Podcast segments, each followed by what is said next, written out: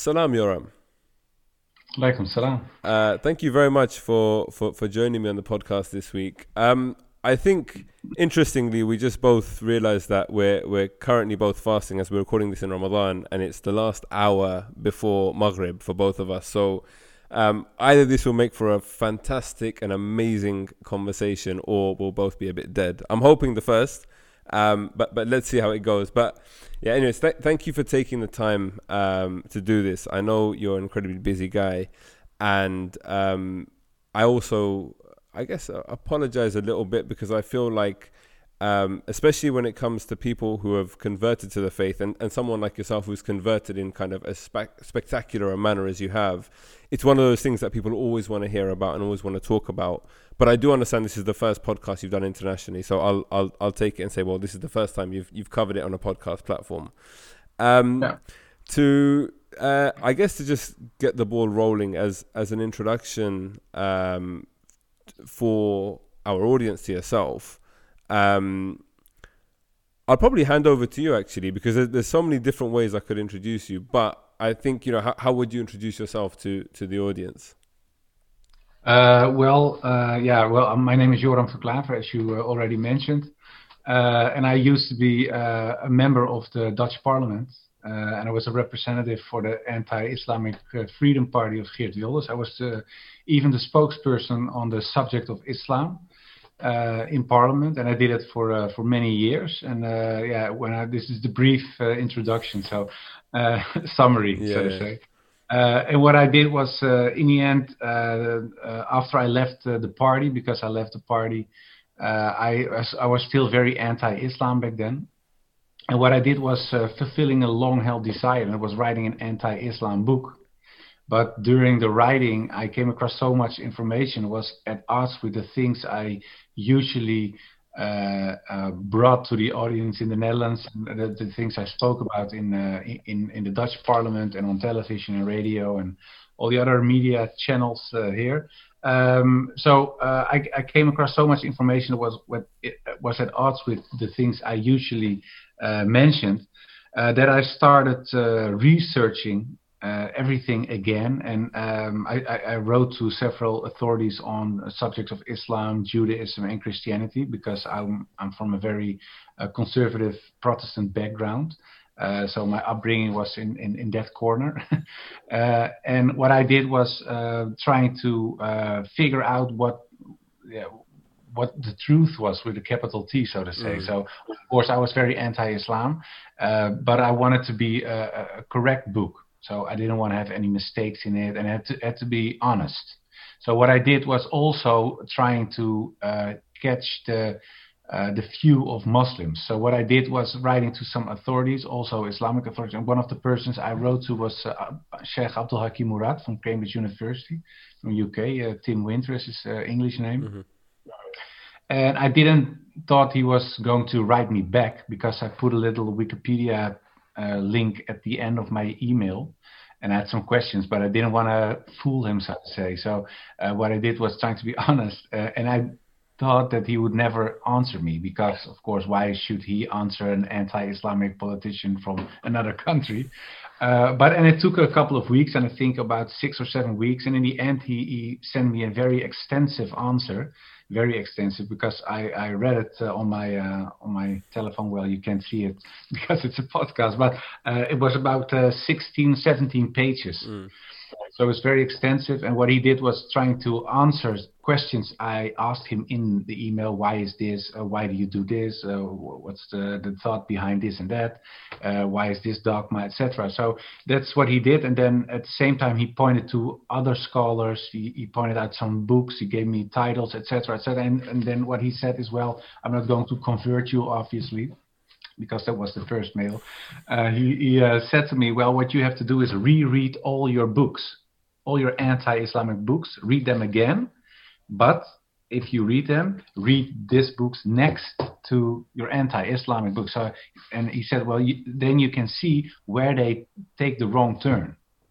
He said, "Well, this is historical Islam. This is the scholarly Islam. This is how it always has been from the beginning, and this is what they made of it." And of course, he said there are uh, some uh, crazy people in all faiths, so obviously also in Islam, but that's not a representative. Uh, and they are not representatives of the, the faith, of course. He said, Well, look at the sources yourself, and then you can judge. And that's what I did. And in the end, uh, because it's a summary and it's a, a short version, I was so convinced, uh, and maybe we, we get back to it later yeah. in more.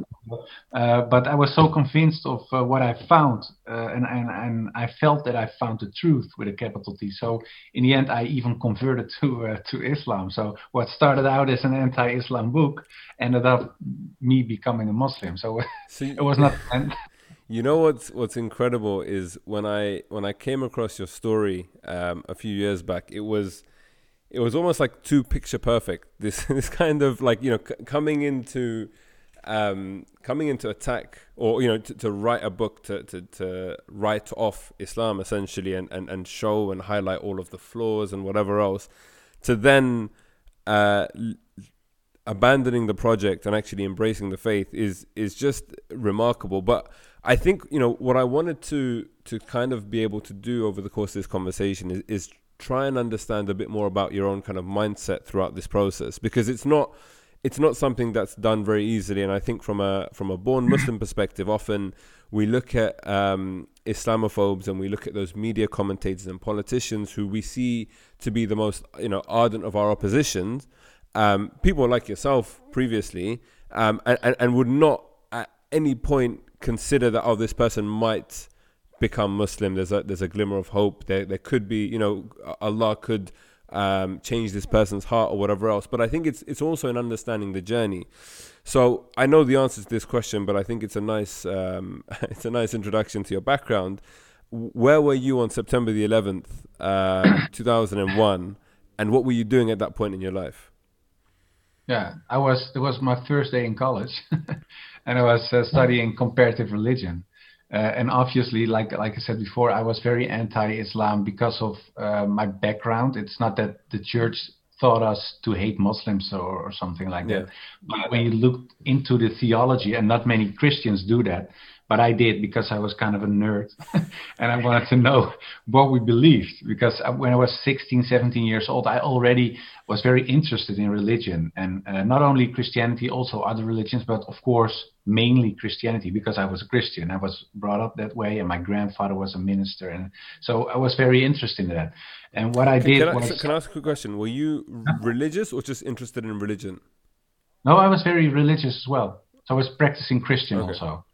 So uh, we were brought up like uh, my, my, for example, all the children, me, my brothers, uh, my older brother, younger brother, my sister, we all have Christian names uh, or names from the Bible. Uh, we all uh, are baptized. we went to Christian school. my father read from the Bible before dinner, after dinner. We prayed. We went to church. So we did everything good practicing Christians did. And of course, a lot of people outside of the of inside of the Islamic community always think that non-Muslims in the West, especially when they are not living in the West, are Christians.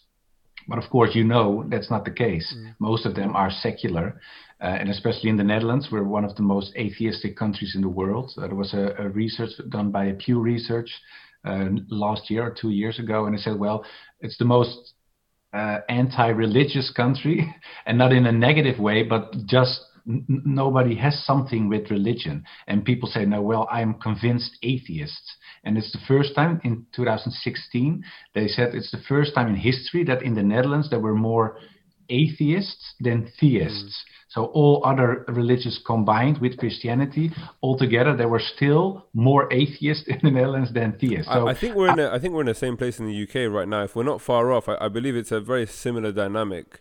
Um, okay, well, yeah. Uh, yeah, and, and, but but in in in and maybe it's for the whole of uh, northern West Europe. It's probably in in Denmark and countries like Sweden the same as in our country and your country uh, then. Uh, but uh, of course, uh, I, I, like I told, I, we were from a Christian background and we were practicing. So we are we were already kind of strange. And I was born in Amsterdam, and Amsterdam is very liberal. Uh, so if you are a very practicing Christian in Amsterdam, that's kind of strange. Uh, and it was, of course, years and years back. I think more than 20 years ago. Getting old. Uh, but um, uh, the first day uh, I went to church, uh, I went to college was was September 11. And I already had some negative views because of the theology of that church, and uh, I read some books and um, about Martin Luther, of course, because he was the founder of Protestantism, and he wrote obviously some books that were very negative on Islam and the Prophet, especially. Uh, so when you uh, have got, get that message when you were younger, it it, it uh, shapes your mind. And uh, when I went to college, the first day, of course, was September 11, 2001. I saw those planes uh, flying in buildings. It was like a terrorist attack, of course. And then we have in, in the Netherlands, we had a guy called Theo van Gogh, Theo van Gogh. He was a famous filmmaker. Yeah, and he, he was murdered, ago, right? Yeah, he was murdered in the streets in 2004 by a guy who called himself a jihadi and he pointed not only he slit his throat and shot him, but when he was lying on the floor dying, he, he put a knife in his chest with a letter for Ayaan Hirsi Ali as well. So and he said, "You are next." And then we saw attacks in, in Madrid and London and, and all those other European countries in Beslan, Russia. So it confirmed my idea. So what, Islam what was so so it's one thing to to believe or to think that Islam is bad, but then it's obviously an entirely different thing to to kind of politically join a party and advocate for the abolition of the religion. Um, yeah. I, I think the you know the, the one thing that, that I've always wanted to understand is what drives somebody to to the point of obsession almost with a religion that isn't theirs and the abolition of it because I disagree, yeah. for example, with other faiths. So I think that there are certain things in other faiths I don't agree with, I don't believe, I think are nonsensical, fantastical, whatever you want to call it. But I, have never, adv- I've never even publicly spoken about that, and I also haven't yeah. like gone to the point of like joining a political party to get rid of the religion. Um, and and it's not a question you get to ask many people because if I was to ask someone like Geert Wilders, for example, he would just reel off everything that, that he perceives to be wrong with Islam. So, what was it for you that took, you know, someone who was studying comparative religion, meaning that you understood religions at a theological level? It wasn't just like this kind of social media brainwashing that took place. It was actually like uh, something that you had had built on. What then mm-hmm. took that and and got you into politics in, in, in that extreme a way?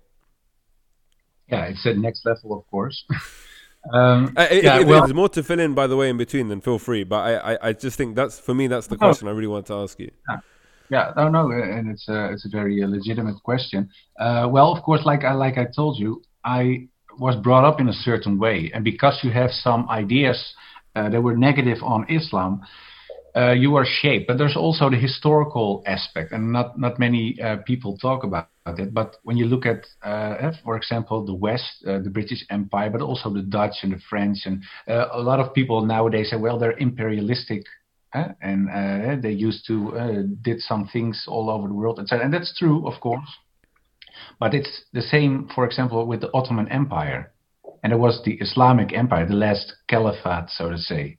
And, and, when you go to Eastern Europe, for example, in countries like uh, Romania, Hungary, Greece, um, those countries, uh, when when they talk about Islam, they talk about the Ottoman Empire and say, well, they're imperialistic force. They invaded our countries, enslaved us, did all those things to us. So that's in European culture. And to uh, to show you how deep it is, when you look at, for example, the croissant, the bread, yeah, you eat, you know, the croissant, yeah, yeah. it's shaped in a half moon and uh, that is because there was uh, there was a battle in 1683, the Battle of Vienna, and the Battle of Vienna is is in extreme right um, uh, groups and parties. That's a very symbolic country. When you looked at the, the, the terrorist who shot those people the, uh, were praying in New Zealand in Christchurch. When you looked at his rifle, he had, it, yeah. written 16A3, and that's because he was pointing at the gates of Vienna. Mm. And the gates of Vienna is also a website in the United States, very anti-Islamic website. And uh, in 1682, there was this fight between uh, the, the Ottoman Empire as, as the Islamic part of the world and the Christian part of the world. There was uh, European countries, uh, Austria, France, and some other countries. And the, the, the Christians, uh, the Europeans won.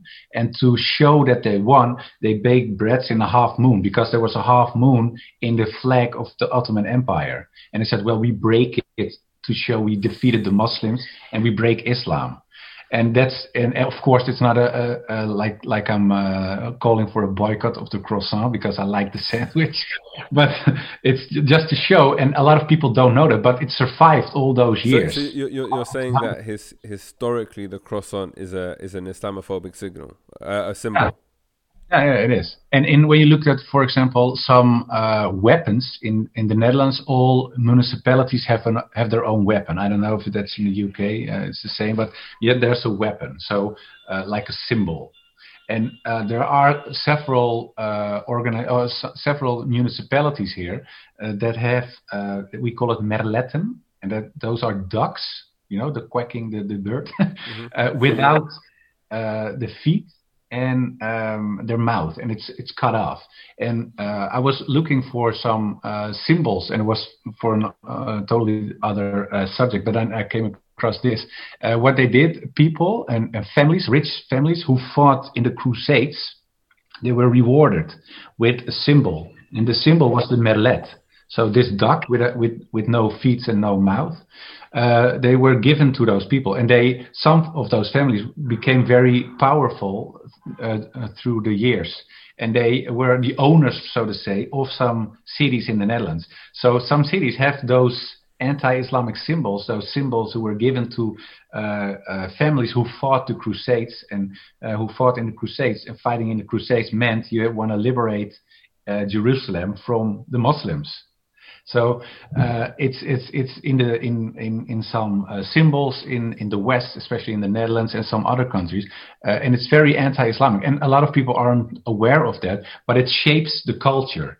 And when uh, when you look at old books, for example, when they talk about Turkish people, they mean Muslims because Turks was a synonym, and it's always negative.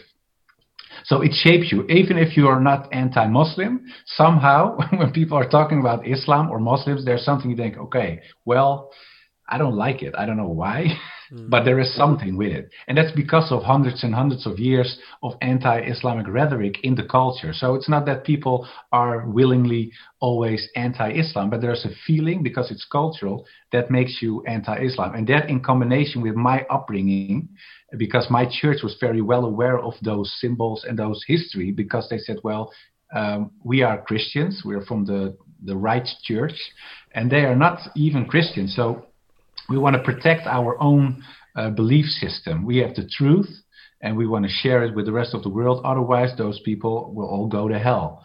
Uh, of course, that's that's something normal, uh, so to say, in all uh, bigger religions. But in my denomination of the church, it was very much alive. So the combination of those historic cultural aspects with my upbringing and the terrorist attacks made me as a youngster think, well, I have to protect my country, I have to protect the West, I have to protect Europe, and uh, I have to protect the world against this evil. And this evil was Islam. And so when I was looking, what can I do?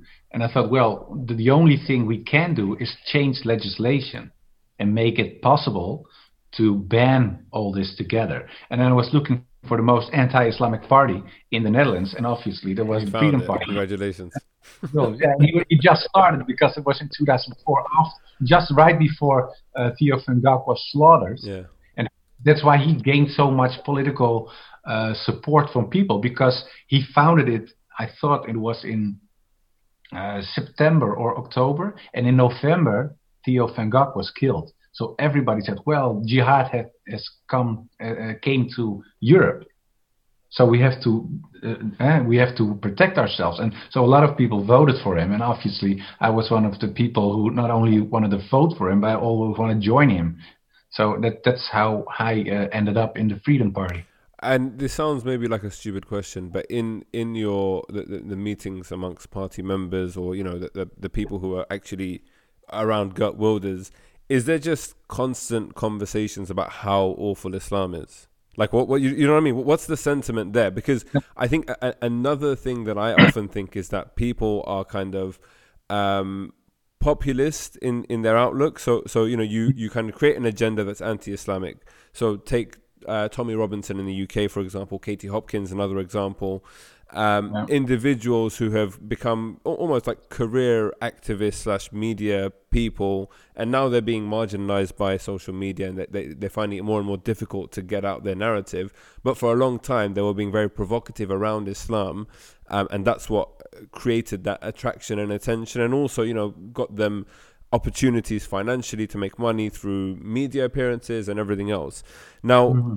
I, I want to understand if if that is just like okay this is something but then along the way it's like okay there's actually a huge career opportunity here or is it just like that genuine a hardcore belief in how bad islam is yeah the less because it's not it's not something that people act it's real but but it's so it's like in, those meetings you're just saying oh islam is so bad like we just need to get rid of it yeah, it was it was so ridiculous. If if you uh, uh, when I rewind the movie in my head, yeah. sometimes we have conversation, and and uh, of course when you're in, in politics, you have to talk about everything, not only about Islam, but also about, for example, traffic, or uh, climate change, or whatever, uh, defense, etc. But in the Freedom Party, they always were looking for a link with Islam. Yeah and there, there, has been one time, that's the most ridiculous thing. There was a traffic, there was too much traffic. And there was, this guy from our party He said, Well, it has to do with Islam as well.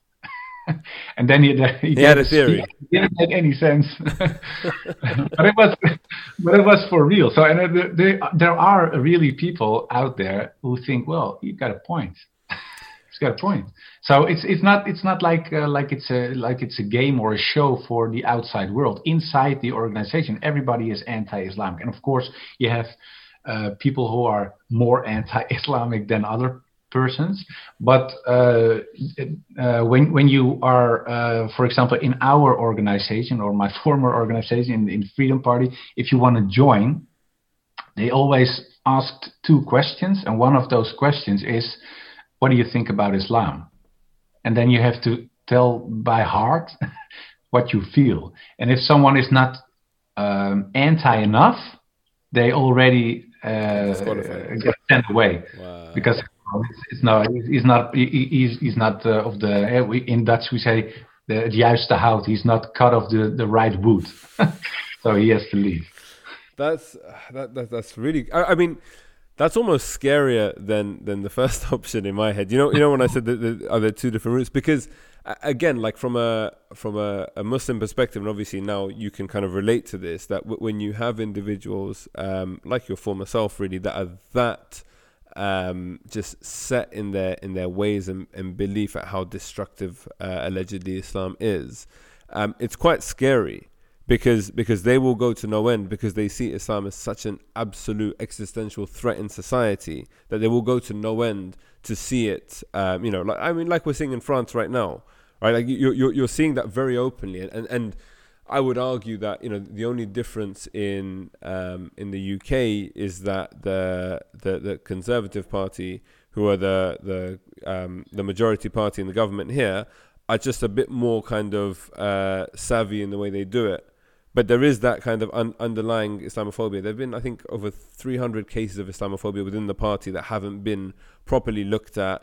And you know, when, when the elections were coming up, for example, they all said all all the uh, all the um, people that were running um, when, when, the internal elections were happening, I, I believe this was um, all, all, the people that were running for the party said we will have or we, we I want to launch an, an investigation into Islamophobia. And then when they actually went ahead and did it, um, it, it wasn't a substantial uh, investigation. In fact, they, they kind of whitewashed it and said we're going to look at all forms of discrimination. Um, mm. And and so it's uh, as I said, like it, it's the Islamophobia side of stuff is not taken very seriously, and on, on, on the flip side, the kind of curbing of um, freedoms across Europe, I guess, for, for Muslims are, are slowly slowly kind of just getting worse and worse. Um, yeah. So I guess. Uh, coming back to your story, because you mentioned uh, Sheikh uh, Abdul Hakim Murad um, and and reaching out to him and kind of that whole um, period. I think that's that's probably quite interesting. Is is is going from the extreme um, anti-Islam to then you know putting together this kind of book. So uh, unless there's anything significant between kind of leaving politics and writing the book, um, what what happened during that time at a slightly deeper level with regards to kind of exploring Islam? What kind of reading were you doing? And and you mentioned that there were conflicts between stuff that you had previously held to be true and stuff that you had said you know in public as well what were the kinds of things that you weren't able to kind of reconcile when you were doing a deeper read? Yeah, yeah. Uh, well, um, first, uh, it's uh, important to know that when I was younger, I already had some doubts about certain dogmas of the Christian faith. Mm-hmm. Um, but because I was, I think, 16 or 17, and then you think, well, uh, obviously I don't I don't get it, but there is something, uh, and of course uh, I, am not a scholar, especially when you're 16, you're not a scholar. So I leave it, and and I'm just being Christian. I do the things I have to do, and one of those things had to do with the Trinity. And of course, in Christianity, uh, people believe that God exists out of God the Father, God the Son, and God the Holy Spirit. And those are three different uh, uh, persons, but they're all together. They're one God. Yep. And I always thought it was very hard to uh, to get the concept. And uh, there was the other thing was about the crucifixion of Christ as um, as something that had to be done before God could forgive sins of man. Uh, and that those are two real uh, hard dogmas in the Christian faith. And uh, of course, when I was younger, I asked a lot of ministers and, and priests, even uh, from from another church, how do I get this? And in the end, there, there was no real answer because one of the questions I asked them was, well, if uh, if if believing in Jesus Christ is the only way to salvation, because that's what the Protestant Christian Church teaches, um, how is it possible that, for example, Noah and Abraham and Adam and Moses are in heaven? Because that's I, I think they are in heaven, right? Or are they in hell? And then, of course, the minister said, no, of course, the, those people are not in hell. You cannot talk uh, like that, etc., etc. But I said, well, how is it possible then? Because they were not even able to believe in the crucifixion of Jesus Christ and his resurrection, because Jesus Christ wasn't even born yet it's it's 2000 years after it or some uh, mm. and then right. they said well okay um, that that's that's not a, the, the right question but I never got a real answer, not a satisfying answer. And there was one guy from the Catholic Church, uh, not even my own church. He said, "Well, in the end, religion is a mystery." I said, "Well, okay, that's it." and then I left it, and I think, okay, I'm just being, eh, I'm just doing my thing. And uh, but when I was writing my anti-Islam book, and it's we're talking about uh, more than 20 years later, of course, then those questions popped up again. So I saw the concept of of tawhid in Islam, and of course I knew it for my for my uh, uh days in college, but it was more it was an object of study. It was not a, question of truth with a capital T. It was not a personal thing, but now it became personal because I was reading it and I my my my doubts about my own religion popped up again. Those dogmas, and one of those dogmas was of, of course the concept of God. And when I saw the concept of God in Islam, I said, well, it looks so much more logical, and it appealed to me. And okay, but, but but so, so so this is what I, I need to get to the root of. At that moment, when you're when you're going through that, coming from the background and the context that you have, and, and also you know actively being a part of of an anti-Islam party, um, how do you at that point actually own up to yourself and say, actually, you know what, there's there's some there's some truth here. Because I, I would be too scared. I'd be like, you know what, screw that. Like I'm just gonna pretend like it's all good and, and the Trinity's yeah. fine. Because I've I've just spent considerable, you know, energy and effort and time in my life like dedicating myself towards this cause. So how, yeah. how how were you that able to be true to yourself at that moment? Well, at that moment, I was still very happy that there was another obstacle, and it was, of course, the prophet. Peace and blessings be upon him. Oh, so that was your thing. Uh, yeah, we'll get him on the prophet. My, my way out. so I said, well, okay, they, they have a concept of God, and it looks like, uh, and I, I, I, told myself, it looks like uh, the, the the concept the, the Jews also have. Uh, there's one God, one God, one God. Uh, and that's uh, of course in in uh, even in the New Testament. So uh, the uh, like part two of the Bible, the Bible of the Christians, what separates them from the Jews. Mm-hmm. Uh, and, and there we read that Jesus Christ himself said, there is only one God. That's one of the, it's the most important thing. There's one God, serve him with all your heart, etc., etc.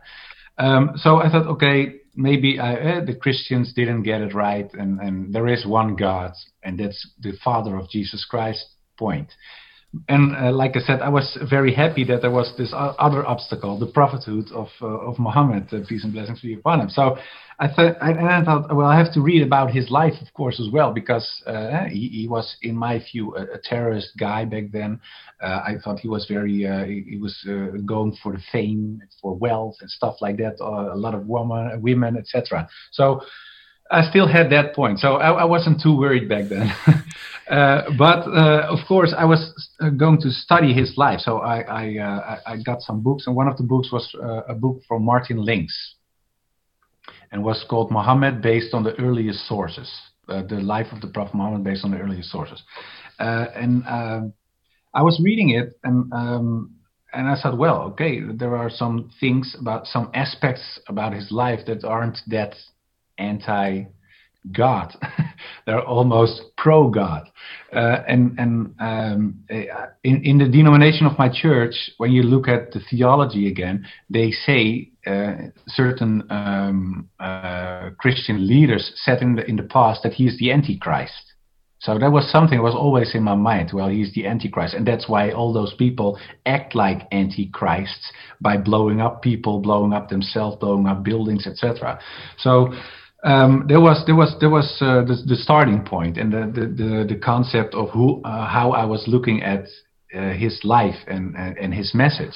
But when I was reading about his message, and of course not only the Quran but also what he did, his Sunnah, his his example, uh, I, I started doubting uh, because there was this one story about Hind, and of course you know the story much better than I do. Uh, and was this girl, and she paid like an assassin to murder his uncle and his uncle was killed, and they even mutilated him by cutting off his nose, cutting off his ears, and they were wearing it uh, uh, like a necklace. And they were very proud that they uh, humiliated the Muslims and the, especially the Prophet's family and uh, stuff like that. Um, so I was reading about it, and then I came to the part that uh, Muhammad, peace and blessing be upon him, came into power because he, he entered Mecca and he, he, conquered his enemies. And then Hind was there again. so I was reading and I was waiting for okay, when when will she be? Uh, when is, uh, is her head being cut off and stuff like that, or uh, tortured or whatever? Uh, but um, it, yeah, it didn't happen. And he, he spoke to her and he said, "Well, welcome, and there's place for her as well." And in the end, he, she even converted to Islam. And then I thought, well, how is it possible that the Antichrist, because that's what, how I saw him, mm. is forgiving people who killed family? And he, of course, it was it was a favorite uncle, so he was very sad about it. So I, I thought it's impossible that the Antichrist who, who does everything that uh, to to break people and, and destroy people and and be violent etc is forgiving people even people who killed family members so that that's that was the point for me that I was getting worried. Uh, because I said well I, I, I kind of like this man.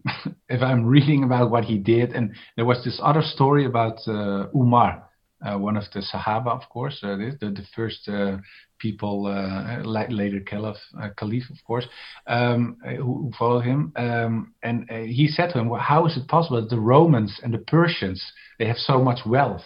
And you see their leaders, they're living like kings. And, and you here, you, and he was talking about the prophet, are sleeping on, on the floor and you don't have gold and stuff like that. And then the prophet said, well, we, we give uh, the, the treasures of this world to them, and we get the treasures of the next world. And to me, that was very, yeah, there was there was like like was a click in my head. I said, well, it, it, this person is he's he's aiming for paradise. He, he, he wants to be with God. But, but when when you're reading all of that and you're uh, slowly starting to win yourself round or, or, the you know the idea of, of the prophet is, is is starting to kind of grow on you and, and you're you know like you said you think this guy seems to kind of have have uh, things the right way. Um, I, I'm I'm trying to understand what your former self was was was uh, internally kind of thinking, feeling, because the, the thing is, it's the conflict, right? This is everything you've just said is, is at complete odds with everything you were propagating for the last God knows how many years before that, and everything you believed from the age of about 16, uh, you know, as you said. So, what happened in your own head when when this was all going on? Yeah, of course. Uh, yeah, I, I was worried, like you said uh, before. Um, but uh, there were also those, uh, and in the end, I think, okay, maybe he is he is a special person. We have this one. Uh, we have this concept of one God.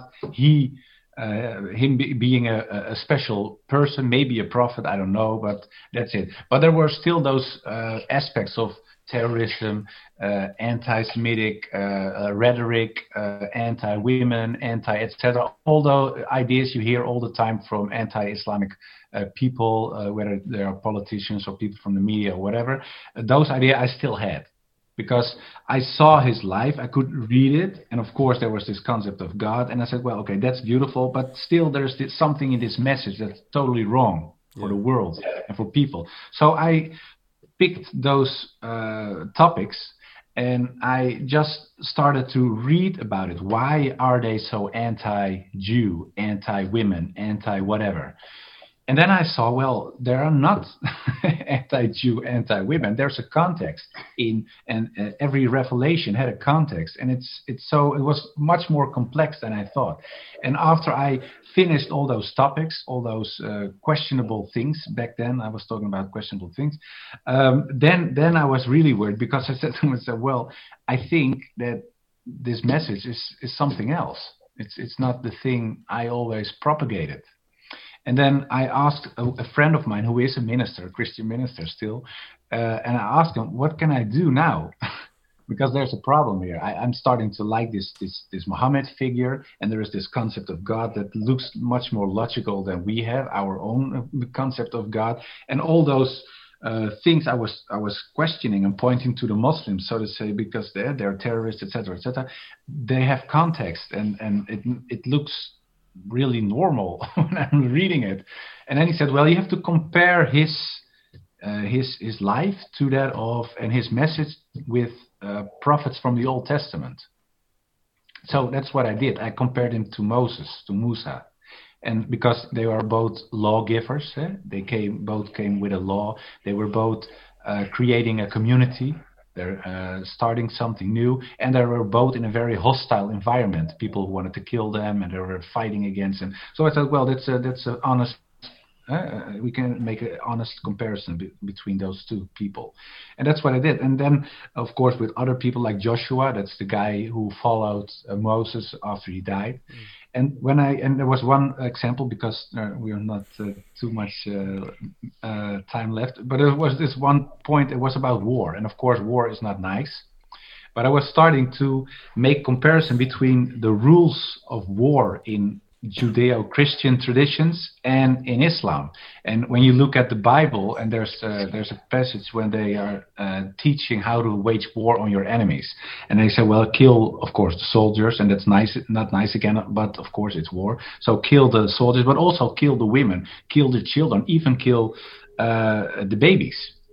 And you have to cut all the trees, kill all the animals, and even burn the grass.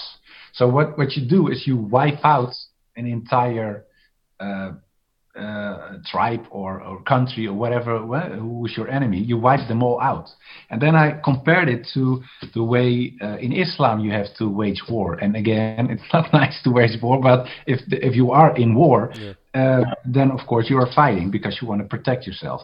But then i saw well you cannot kill monks or you cannot uh, you cannot kill uh, babies and you you cannot even cut a tree and I said, oh, that's something else because I said it, it looks like the, the, the way of waging war in Islam is more humane.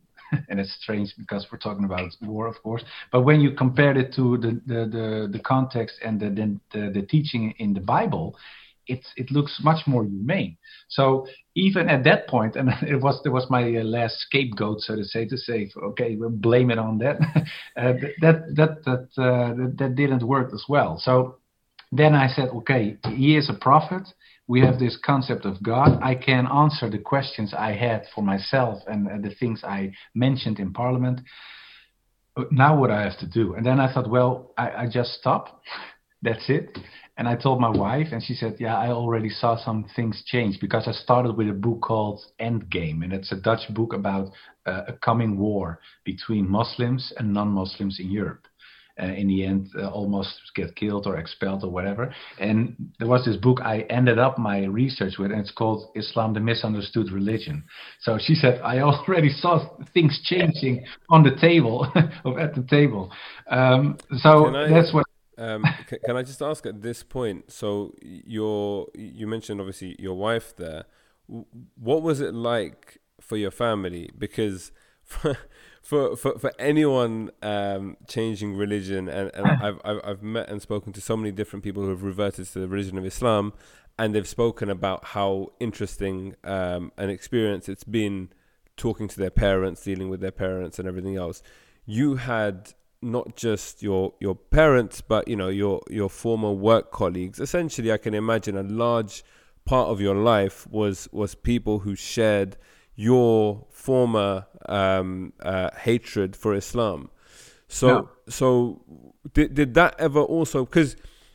I, I think what's fascinating, I, I know we've only been speaking for about 40 minutes here, but, but I think what's fascinating about you as an individual is that you seem to be very guided by what you perceive to be truth, whatever that is and and whatever the cost of that is as well, which is genuinely a remarkable um, um, attitude to have, and, and and an attribute I think that people are always aspiring towards because the difficulty in life always is that you know it, it it's unfortunately it's like there's the the right thing to do or the easy thing to do is, is usually how it is.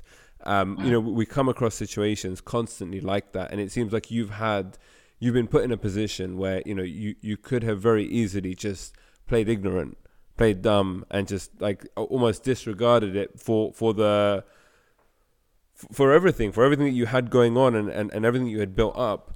Um, but how how was that socially and, and family and everything else, politically even as well? I can't imagine that was an easy journey. No, no, of, of, of course. But uh, like, like like I said, uh, the, the the night I, I uh, finished my research, uh, the, all those books at the table, I, I put the the the books back on the shelf, and it's uh, in, in, uh, behind me, and I was putting all those books back, and then some books fell out of the fell off the shelf, and one of those books was the Quran and I picked it up, and one of the verses, my uh, was on the page. What is uh, what I saw was uh, uh, first on the Quran, it's uh, 22, uh, 46, and it says, uh, "It's not the eyes that are blind, but the hearts." And I th- and then I thought to myself, well, that's it, because that's what it is. Because I can see it, I can read it, I know it, but I still don't want to be a Muslim. Mm. I hate the, the idea of me becoming a Muslim. Just to be clear, you, you're telling me you were doing all this research that, that the Quran literally fell out, and was the page open, or just you were on that page? No, I was. I, it fell out of the closet. Yeah. Uh, from my shelf. There a lot of books falling out because it was the, the, the, the too, too, many books on the shelf. too many books, yeah. So there fell a lot, and one of the books was the Quran, and I picked the Quran up and I put it on a table. But then I saw what page, and that was a coincidence, so to yeah. say. So, and then I saw this verse, and then I thought to myself, yeah, that's that's that's something that it, it counts for me because I'm I'm reading all this stuff and I'm seeing it and I know it but I don't want it. It's like it was like my heart was blocked. And then I said to myself, well, okay, do a, little dua, so to say, a, a, free prayer. And then I said to myself, well, God, whatever God you are, and what religion is the best religion, guide me, show me the truth, and that's the, the path I'm going to follow. And then I uh, went to sleep. And the next morning, I felt I felt by myself, and I didn't hear any voices or something, but I felt to myself, oh, I, think I'm just a Muslim. So I, I told my wife, I'm taking Shahada, I'm becoming a Muslim, and then she she said, okay, it's kind of strange, but if that's what makes you happy, uh, that's okay. So we so was very supportive, and like I said, she saw things change, so it wasn't uh, uh overnight. Mm. Um, and she said, "Well, I already thought you were going that direction," and she uh, she didn't uh, she never liked the fact that I was in the Freedom Party. So she said, "Well, I'm not talking about politics with you, but I love you for who you are. That's it." So when I uh, was changing my view, she she was very happy with the fact that I was changing my anti-Islam view. Yeah. But of course, she's a Christian and she's still a Christian. Uh, uh, so this was another level again. but then when I told her I'm going to convert, she said, "Okay, I, am supportive and I will uh, uh back you, etc., etc." So that was very sweet of her. But I have to, had to tell my wife, and that's the your question. I had to tell my mother and I had to tell my grandfather and my work, and it's all the, the, the eh, all the people uh, out out out there. Um, and when I told my mother, she cried because she's Christian as well. She said, "Well, I'm not crying for the fact that you became a Muslim, but you, because you left Christianity." And of course, like uh, like like we believe, we believe there's a path to heaven and there's a path to hell. And of course, she says, "Well, you you left the right path." So that was very uh, sad to see your mother cry because of a decision you make. Um, but in the end, she she told me now she's uh, kind of used to it. so she said, "Well, I." I don't like the fact that you became a Muslim, but I have to say that you are sweeter as a Muslim than you are as a Christian. there is something, there was something going on that was uh, that was not too negative. uh, but I had to tell my grandfather, and that was the hardest part of me because, like I told in the beginning, we were from a very uh, traditional family. Yeah. My father, my father died years and years ago, so my my grandfather was like the head of the family, and he was her father of my mother, uh, and he also was active in church and stuff like that, and he was very Christian, but he was dying, really dying. He was lying on his deathbed in his own home, so all my aunts and uh, they were always taking care of him. But then uh, I had to visit him and tell him on his deathbed I left Christianity. So it was kind of a hard message, of course, and I didn't want to do it. So I asked my mother, please come with me. So we have, uh, because he's your father, so maybe that's it. It's, it's, it's less hard mm. when I when I tell him. And when I told him, he shut his eyes. And then my mother said, "Well, maybe you killed him." we were listening. I said, "Oh yeah, what, what did we do?" Uh, but I said, "No, we didn't kill him." And then he opened up his eyes again, and uh, he said to me, "Well." At least you didn't become a Catholic.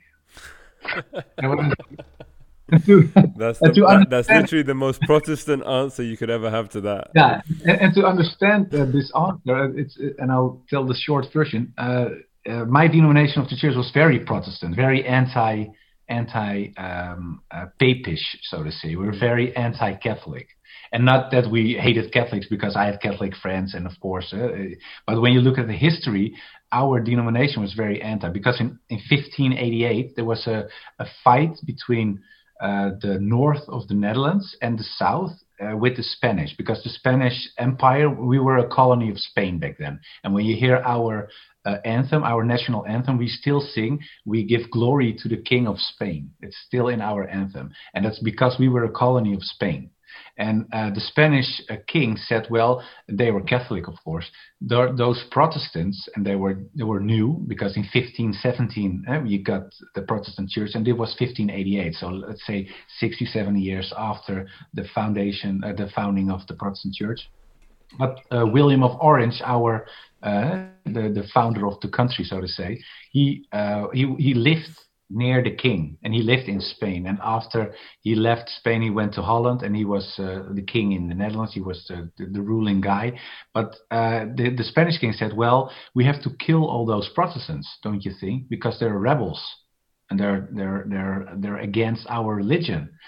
And then he didn't say anything. And uh, it's it's uh, his nickname is william the silent and and they said, why why didn't he say it? And a lot of people back then said, well, he didn't hear what you said, so leave it. But he he, he wrote, yeah, I heard it, but I didn't want to say anything because I became a Protestant myself. So I couldn't say, let's kill all those people. So I was killing my own kind, so to say. Mm. So he, he said he didn't say anything, but in the end they, they got into a fight, and the, the Spanish Empire fight against William of Orange, and William of Orange said, well, we have to do something, otherwise we all get slaughtered by the Spanish because they were much more powerful. And then he said, well, I have to find some some people who, who can help us. And then he wrote to, to the Ottoman Empire, to the Muslims, and he said, well, uh, can you help us with money or weapons or whatever? And the Sultan says, why? Well, why should we do that? And he said, well, we are fighting the Spanish, and we know you don't like the Spanish as well, and we are in a, a geographic uh, position that's very interesting for you guys when it comes to uh, uh, uh trade, money, Europe, trade, yeah. stuff like that. And he said, okay, we help you. And they got we got weapons and money from the Ottoman Empire, and then they start fighting, and in the end, the Netherlands uh, got independent.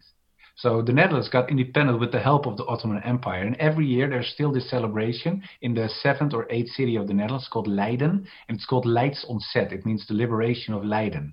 And what they do, they wear half moons on their shirts. And uh, there are even flags, Turkish flags. And they say, I'd rather be Turkish than Papish. And when you translate it to the the English or Dutch nowadays, you say I'd rather be a Muslim than a Catholic. So when my fa- my grandfather heard me saying I became a Muslim, he said, "Well, at least you didn't become a Catholic." that was funny, and it was his way of saying you're still welcome. So I was very pleased with his answer. That's beautiful. You know, I'm I'm aware as you've been talking, it's just been getting darker and darker around you. So I, I, I'm I'm I'm aware that Maghrib is, is setting in. So I, I think to be honest, we, we could we could talk for ages, and, and I've I've been fascinated by your, your your own personal story, but also just your ability to recall history and, and, and talk about the historical context of um, Islam in the Netherlands and everything else. But I, I think just to kind of um, I'm trying to think what, what, what the okay so so for me as I said, there's genuinely, and if you want to do a part two, I'm fully down, and we can do this again. And I, I know you're busy, so it might not be possible. But I think just one final thing: you've stepped away from politics, and I think I remember you saying that you wouldn't want to re-engage in politics again. That's not for you anymore. Is that correct? Yeah. Yeah. So. Um, I want to understand f- what you believe to be the kind of um, the, the the solution or the way forward um, for Islam in Europe. And, and and by that I don't mean from like a da'wah perspective and bringing people to the faith. I mean just pretty much survival right now because we've mentioned France earlier.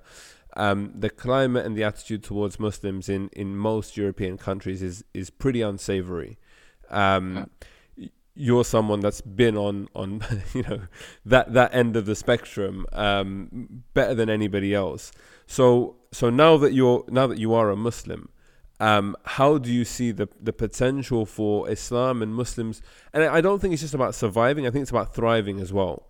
Um, because for me, I think a big part of that is actually engaging in the political system, um, but doing it, you know, in, our own way, on our terms, with our principles, which is also difficult. And we can, you know, we could have had a whole conversation about politics and Islam and compatibility, but uh, what do you think the future is? And I guess also, you know, you, you're somebody that has the reason why you got into politics because you saw it as your kind of national duty to to to pr- preserve Christianity from from Islam and whatever else. But I, I assume that that given your nature and your kind of inclination towards truth and everything you've been talking about, you would still want to be able to serve uh, now your people, which is the Muslim community, and especially when it comes to kind of all of this stuff. You've you've got a very clear experience um, in politics how do you see the Muslim community thriving in, in Europe moving forward? Yeah, yeah it's a good question. it's not an easy one. I, I, don't, I, don't, think there's a, there's an easy answer. Um, but uh, well, I think the context in, for example, UK is very different from uh, the Netherlands because uh, you you have scholars. Uh, of course, we have some scholars, but uh, it's it's of a different uh, because it's very different because in in uh, in, in the UK those uh, scholars speak English as well. And what we have is most of the scholars. We have some really good scholars, but they don't speak Dutch. And the people who do speak Sorry, Dutch. So, what language do they speak? Uh, most of them speak uh, or Arabic from they're from Morocco or Turkey. Most of the people. So, so do they speak English or just Arabic? Uh, they, they do speak English and they do speak a little bit Dutch, but when you want to engage in politics, yeah. you have to be fluently in your language, of course, because uh, it's it's all about words, it's all subtleties, etc., etc. So uh, you have to be fluent, And now, uh, so I think the next generations, of course, there are some uh, youngsters who uh, will be scholars in the future as well. So that's that's something that's very important, I think. So that's something we have to do and and uh, encourage those people and uh, make sure that they get into the right positions and get all the support. But there's also the lobby part in the Netherlands. We don't have an Islamic lobby organization, so I'm starting to found something uh, with with uh, with a small group and make sure that we have a lobby organization in the Netherlands. Um, uh, so that, that's very important. But also, what's what's very important is that we show people through Islam, and it's very hard because a lot of uh, non-Muslims, um, and I told this before, don't read the Quran or read the Hadith, of course, but they read you as a Muslim. So when they see Muslims acting strange or doing bad things, and they hear on the news and the media all those negative uh, shit, so to say, uh, then of course their point of view will be very uh, uh, anxious. They will be afraid, and they think, "Oh, all Muslims are crazy." I see Muslims in the street spitting on the floor, calling each other names, doing bad stuff. I see terrorist attacks on television. Probably that's Islam. I don't want Islam here. So what we have to do, and, and it's easier for me because I look like most of them. like a white male uh, European guy, uh, uh, when I speak to them, it's easier for them to listen to me because, and that's how it's, it's a sociological truth. Uh, people who look like, whether they are black or white or yellow or whatever, it's easier to uh, to relate to. Yeah.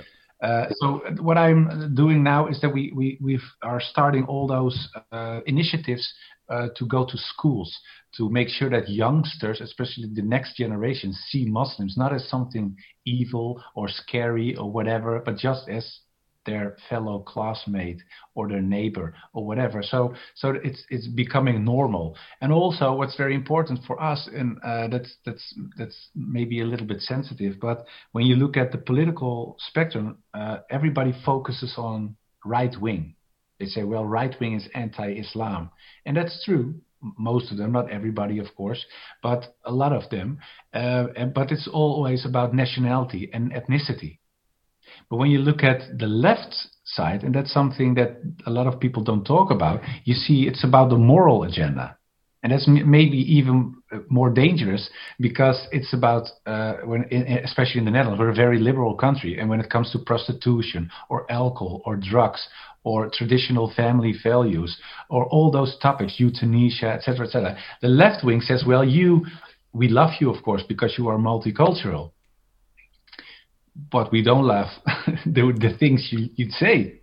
The, the, so the you have to adopt, you have to adopt the secular liberal agenda yeah. to be part of the uh, to be fully accepted uh, on one side, that's the left side, and on the the right side, you have to be like almost white, or you have to be one have to have one nationality. So you're stuck in between.